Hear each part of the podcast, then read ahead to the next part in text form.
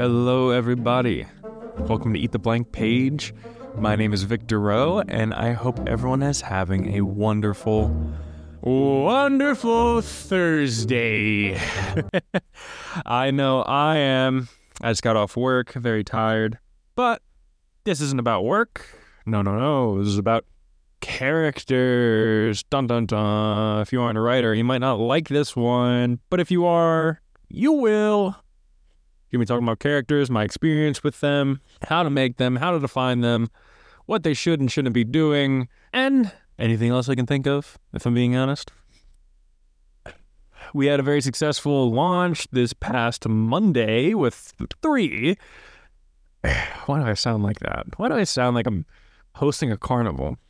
Had a very successful launch with all of one person viewing all three of our podcasts that being something new, ideas, and creepy power creepers. So hopefully we can keep that trend going. I'm sure everyone will see this one day. I'm sure, I'm sure. Well, hey, I mean, you're seeing it now or listening to it. Would it be seeing if you're still listening to it? I can't tell, but it doesn't matter right now. I want to talk about characters.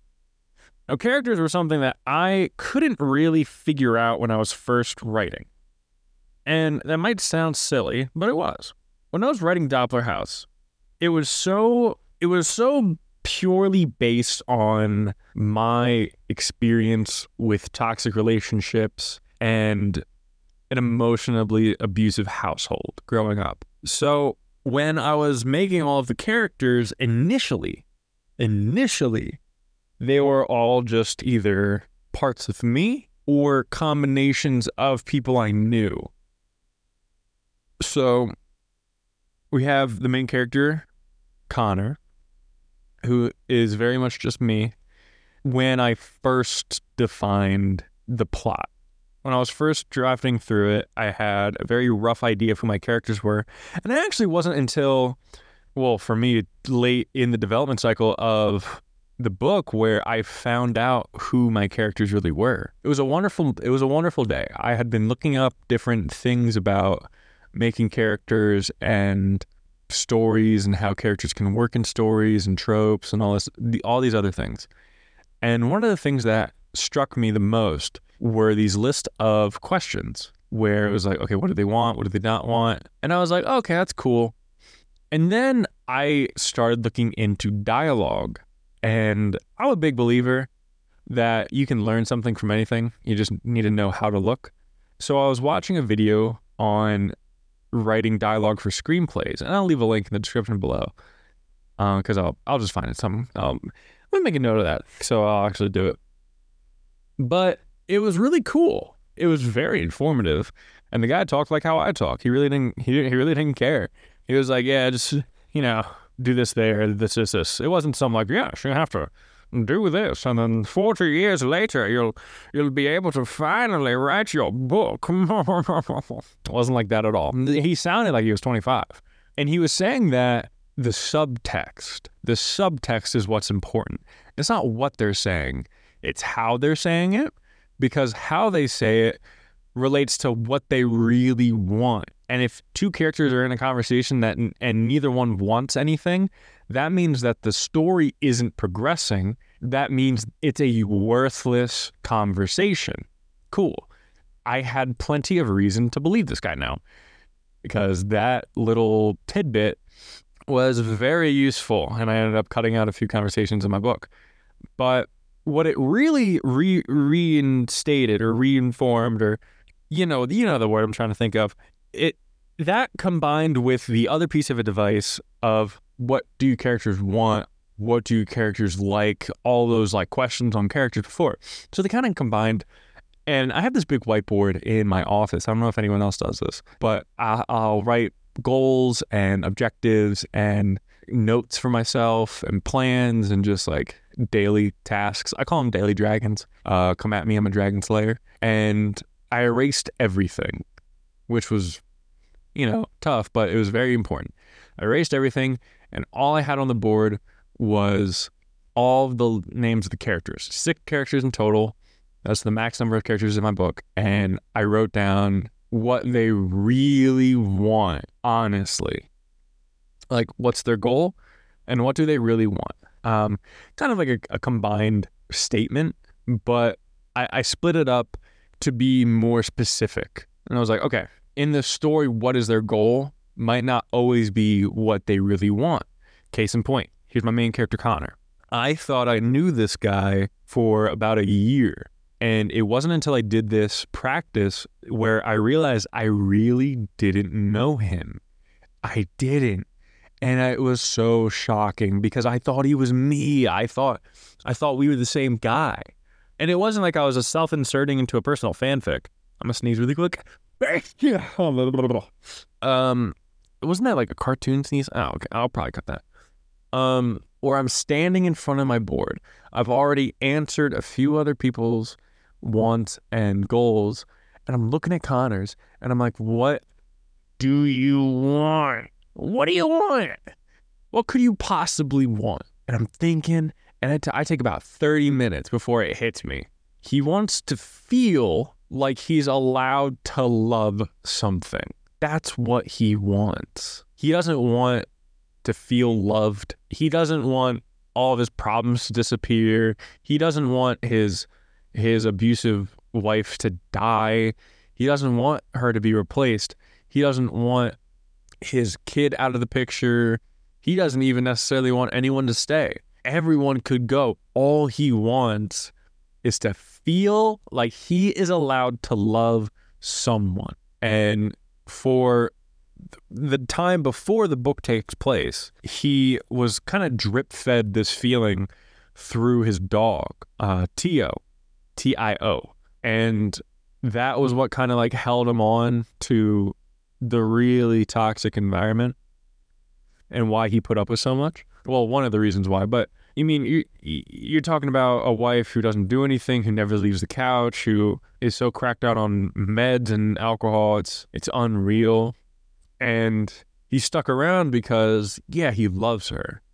But this was beyond this was beyond proving a point. It was one of hmm. those, it's not, it wasn't love, it was obsession. And even though it was hurting him to hold, it was like a spiky ball of acceptance. It was just like, you know, I, I can accept this pain, especially with like the numbing agent of Tio right there, because he was never, because Connor was never able to realize what he really wanted. But despite all that, when I realized that, I had to do a whole overhaul of the story. It this started my second draft and it was so dialogue focused it's insane. I started working with subtext. Turns out subtext is super hard, but I tried my best and I'm about to go over it again soon because now we now I don't know if you guys have noticed if you follow me on any of my socials, uh, Victor stories on TikTok, Instagram, Twitter, YouTube. We at Victor uh, in company eh, where I am the sole owner and employee have been reworking the system of content flow for a little bit. And I think we have a pretty good system. And now we're able to start working on the big project, which is the Doppler House. But I digress. When I figured this out, everything changed. He became a person. Now, in my mind, it wasn't a puppet I played with on strings. This was someone with free will. This was someone that had ideas that I could talk to in my head that was different from me, which is exactly what I needed. And we can see this in way more detail. God, I'm sniffling so much. You can see this in way more detail with my character, Benny, who was purely made as a plot device. I mean, Jesus Christ. It got to a point in the story where there wasn't any progression, and I developed Benny as the plot progression. I, I believe I talked about this in, another po- in another podcast, another episode, I should say, where she started off as a plot device that then grew legs and then grew feelings and then grew like goals and stuff. So that was the kind of journey with her. But I also have the short story called the the Lighthouse, which I um, gave to or submitted to the San Miguel's uh, writing competition, writing convention competition and hopefully I can see that I won uh, sometime in November, which is super exciting. But in that story, I wasn't going to make actual people. I was making avatars of representation. Hey, buddy. Sorry, everyone. Uh, Cash is interrupting the podcast. Cash is my dog. that you can see if you go follow me on Instagram because I post pictures of him sometimes. All right, go lay down. Go, go. Go lay down. All right. Bless you. And what I mean by avatar is representation. I'm sure there's a much simpler one word answer for this, or what I rep, or what I mean it to be that I am just lacking the knowledge of. Where it's not that they're a character like a person, they're a character like an idea. Like, okay, halfway through the short story, because it's only about 3,000 words, halfway through the short story, it's revealed that the main character's name is Ego. And the man in black who he's been chasing, um, chasing enough to, to swim across a river of sharks and reach a lighthouse in the middle of a lake whose name is Shadow. You see what I mean? If you if you don't, in psychology and philosophy, I'm not sure which one it's more heavily in, but you have your ego, which is your your personified self, and then your shadow, which is this other entity within you. And becoming whole is part of it, like part of becoming whole is like confronting the shadow. And if I'm getting that wrong, please leave a comment down below. Please correct me so that I could pin it and everyone can know and I can make a little post saying, hey, this is what it actually is. But from what I researched, that was what I was getting at, where it's this part of you that's not so much evil, but kind of opposite of you. And I represented that in the story by having the main character, Ego, be a very young boy who was very trusting and saw the best in people, while Shadow was a scared and anxious old man who didn't have any arms. And that was to represent that, like, he had no real control in the mind that they were in, even though the setting was a town that encircled a lake that encircled a lighthouse, and Shadow lived inside the lighthouse. And through the story, other characters show up called curiosity, called embarrassment, called confidence, and everyone has a goal, yes. But when I was creating those characters, it was very much the idea of Benny, but I never fully developed them. I didn't talk about ego wants and needs and desires and whatever. I showed how he responds to things. He saw a stranger who got chased away by a mob of droning townsfolk who he thought he knew back onto his boat where he somehow rode away without any arms. And he saw that and he was like, I gotta see, I gotta talk to this guy. I gotta see this guy. This guy's cool.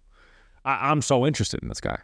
And he gets he gets to the island and he doesn't Shadow doesn't have any arms, and so Shadow uh, puts out his long beard and he's yelling at Ego to grab it. Ego grabs on, he pulls him up, and Shadow knows exactly who this is and why everyone is like, "Hey, don't don't talk to Shadow." And Ego's like, "Nah, man, whatever. I'm gonna do what I want." And it it all re- resembles like our internal bias and how like we might not want to neglect the shadow within ourselves, but every other part of us does. How there's like a natural tendency to shy away from the parts of ourselves that we don't necessarily like or the parts that we don't pay attention to. Um, and so with that, th- those are the real two different kinds of ways I have found developing characters and developing in, in terms of having the character in my mind to then put into the story, not how to develop them in the story. I think I should be more clear with that because I feel like the best way to show your readers who your characters are is to have them do things. I had a conversation with someone I work with, and we were talking about stories because she's a writer as well. And she prompted me with this idea of a, whole story that she had written in high school about a cat stuck at home. And so you learn about the homeowners through the cat. And I thought it was cool. And then I started thinking about more of it and I was like, yeah, but wouldn't it be cool if like a bear kicked in the door and it's like, oh, now you got to deal with the bear. And it could be interesting, an interesting story because you know, the cat knows the house better than the bear, but even though the bear could like eat the cat, the cat figures out ways to sneak around the bear, and it's all like, ooh, wow, ah, you know, something's happening. I have a very strong tendency to just make things happen where the people I do talk to about writing, at least who are on my level, I've had conversations with people who I have no business talking to and saying that I'm a writer compared to these guys. Oh my gosh. Um, most notably, uh, Ramy Vance and Nathan Hembrick. Just to me, juggernauts. I very intimidating guys. But when it comes to people who write for fun and people like me who are trying to get their start in writing, I always see people scared to make things happen. But I only think that is because changing the initial narrative is a frightening thing. Where, especially if you have an outside influence of someone like, hey, like this should happen. I had this idea for a story where the entire story, like 200, 300 pound, pound page book, is all about this prince who's walking down the aisle to be crowned king. And that's all that happens in the book. It's just that it's third person omniscient. So, for example, the prince limps one time while walking down the aisle. Oh, yes, the prince's limp.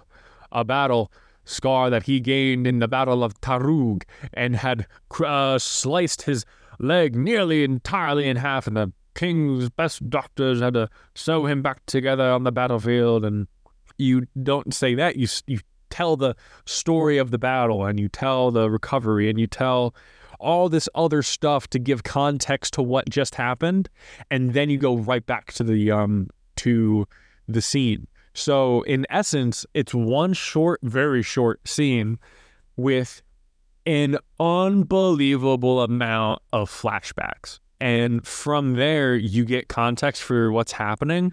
So when the prince finally sits down and accepts the throne, you're like, oh my God, he finally did it. And it was so cool.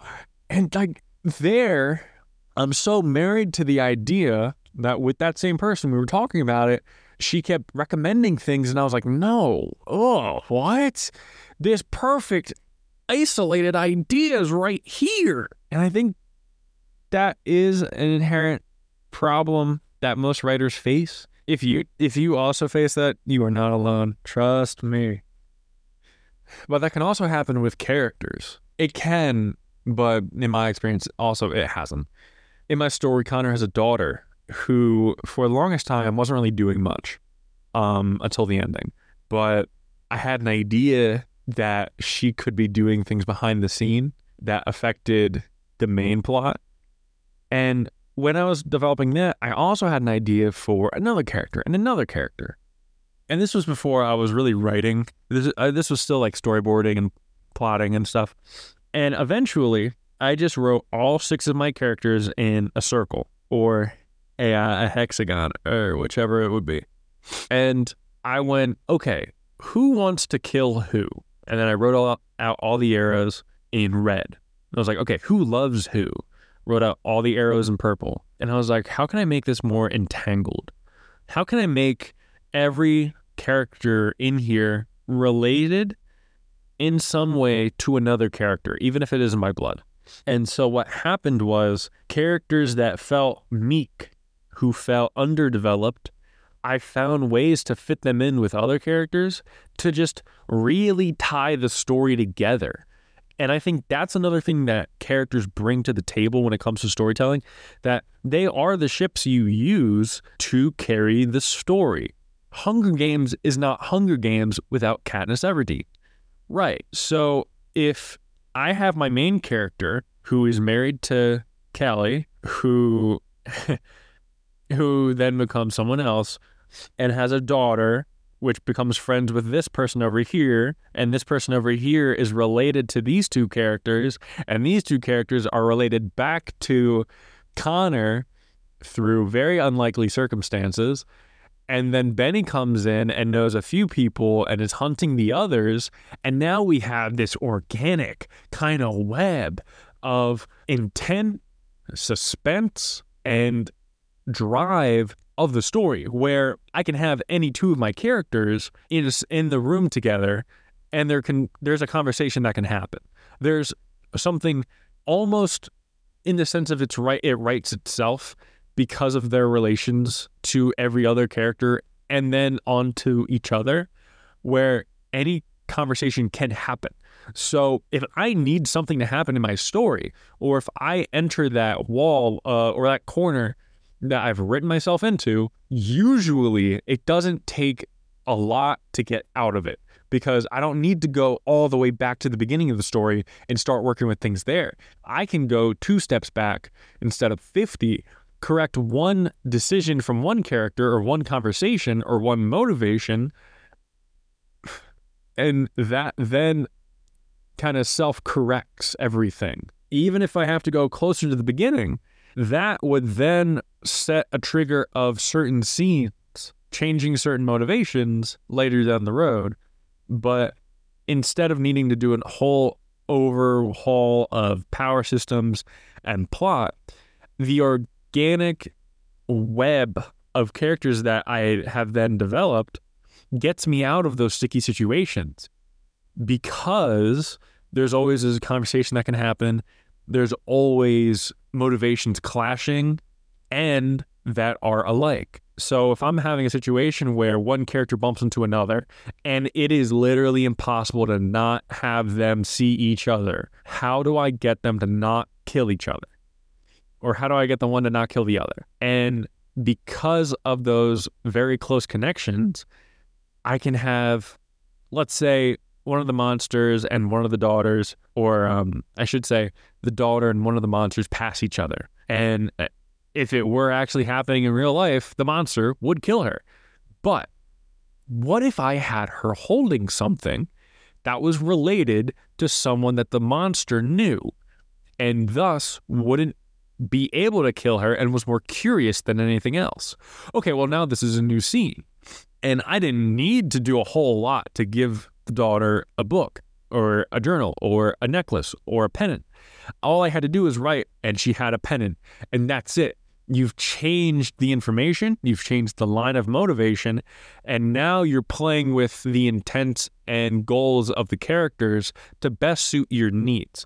Where that's much more of like a gardener approach. Um, I like to think of myself as somewhere in the middle between architect and gardener, if you haven't heard of those terms, a gardener writes organically and like uh, Stephen King is one of the best examples where he would just write the story out as it played in his mind and he wouldn't really give any thought to what was happening later in the story. He was just as surprised as everyone else when writing as they were reading because he had no plans. While George R. R. Martin, on the other hand, is an architect where every beat is calculated, every scene is written out beforehand and then put onto the page. You can see why they're named thus. So, and it's it's not one or the other; it's a spectrum. You can be like a gardener who likes to build out scenes beforehand. I think if I were to define myself on that spectrum, I would be an architect with my structure, but a gardener with my scenes, where when I'm laying out a plot, I have scenes that I have in mind that would lead a, a, narrative. But when it comes to the scenes themselves, how I do them, what's said in them, and not what happens, but what happens is kind of set. But those other two, those are where I garden and I have fun and I'm able to explore different ideas. So perhaps the tactic doesn't really work with everyone else, but in my um, in my practice, that's what I've seen that is very well with characters, works very well with them. Having them tightly knit it, when you're on a very small scale setting. Uh, it's called Doppler House for a reason, just because it happens in one house. So you can't get too many people in there without it being crowded. But yeah, so that's it's a very it's a very nice tool if you if you want to steal that one from me. Totally fine to get away from things that I've written, um, I was I was more into fantasy and kind of cartoons, anime, anything animated really. And I started seeing certain types of characters be referred to as certain things like the lance and the big guy, the leader. And I was always curious about what that was.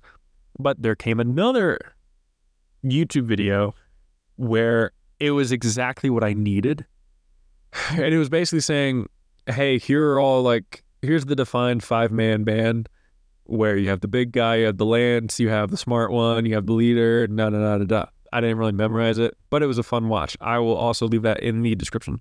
And through learning with that, I think is where I kind of got that idea to keep my party close knit, so to speak, so that their dynamics can play off of each other. Oh, if you want to use here's an example if you if you're having trouble thinking about how to use characters for stakes, the big guy is part of the five man band in fantasy settings. So this is the guy who can hit the hardest and take the hardest hit. So this happens all the time. And once I say it, you'll probably go, "Oh my god."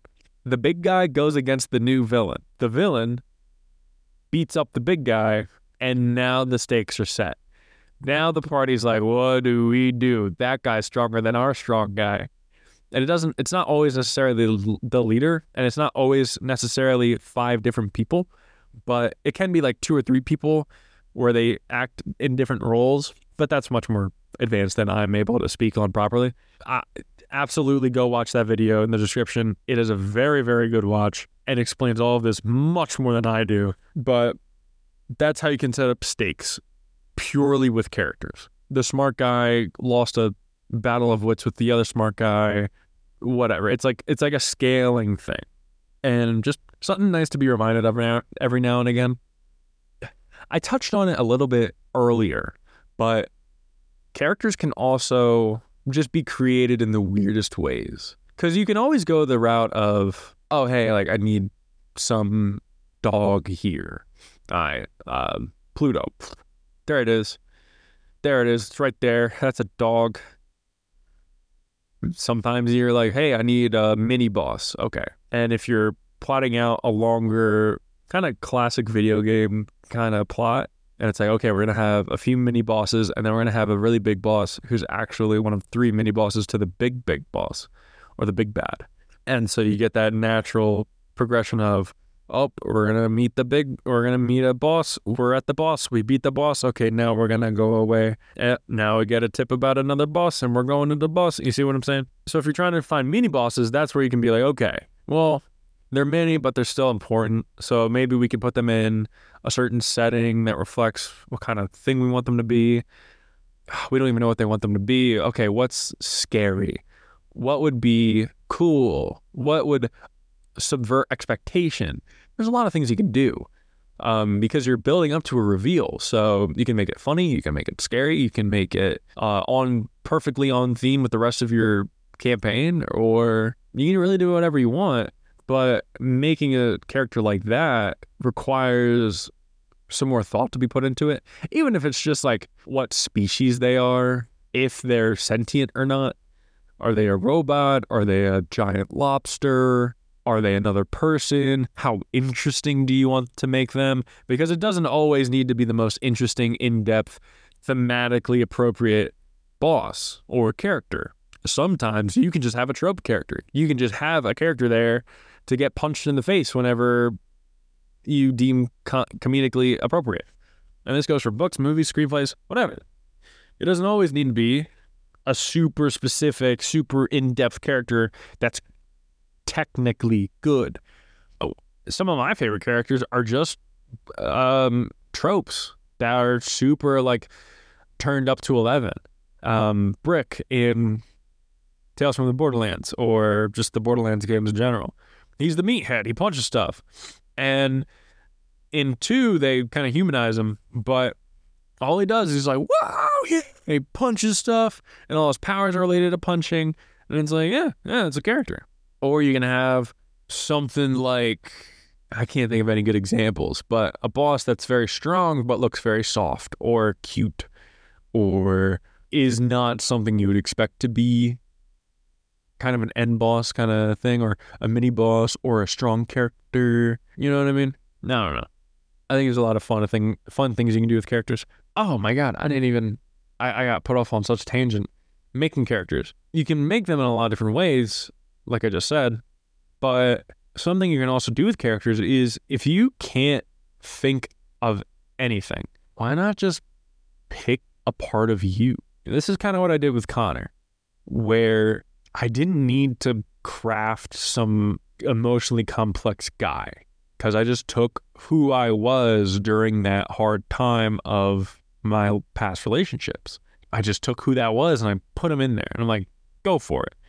And did that lead to me having to work on him later? Yes. But as a groundwork and as a frame to kind of put clay onto and mold and to really refine, excellent strategy. There's a saying in writing to write what you know. Now, why does that work? And I'm, sh- I'm I promise this makes sense in the end if you just give me two minutes. If you write what you know, there's this inherent complexity to life that we all live where it's so hard to be mundane and simple, even if you live a mundane, simple life, because the house was built by someone. You have friends who have history together. You have family. You all have history together. You've you've been through fights. You've been through good times. You've learned lessons from each other you are a person who's learned lessons, who can remember parts of you that you don't like, who can remember times when you did things who, that were wrong, that you learned when you could grow, when you learned what you wanted to do for the rest of your life. There's a lot of parts to you that have been fleshed out and developed by life. No one had to write it down. No one had to brainstorm it. It just naturally occurred. I can't speak today and so, because it was natural, and because you have a life's work of material to work with, anything you choose to write about, well, I shouldn't say anything. Your life, even though it could be on the surface exactly the same as other people's, it is different. And because you're choosing it from you, you are your own expert. You know your life better than anyone else. So, because you're writing what you know, you know your life better than everyone else does. They do not know your life, even though most people try to convince you that they do. They do not. And so if you write an organic piece of writing that has you in it, who has maybe a life story in there somewhere, or a story that has elements of events that you've gone through, hint, hint, nudge, nudge, Doppler house, you can get that deep emotion or that complexity naturally. You don't even need to think about it. An overbearing mother, a neglective father, I'm not saying those are mine. I'm just saying that those are things you can work with. Ha- being a brother, having a sister, owning 25 cats. There's a lot of things you could write about if that is your life. And the only parts that everyone's going to connect with are the natural human experiences, like sleeping or getting sick. But even then, where you sleep or how your family treats you when you're sick is very you and it's unique. So that is why writing what you know is very attractive. It's a very smart thing to do especially when you're starting off, because it does a ton of work for you. You can recall a story you've never written because you've lived through it. And I'm not saying to do a one to one autobiography. I'm just saying if you have a character in your story who's going through something that you've also went through, there's no reason that you shouldn't be able to put your own experiences on it and put your own flair onto it. Maybe if you want to get away from what you've experienced, maybe you can just make it something totally different. Fine. But there's a strength in writing what you know. And that's it.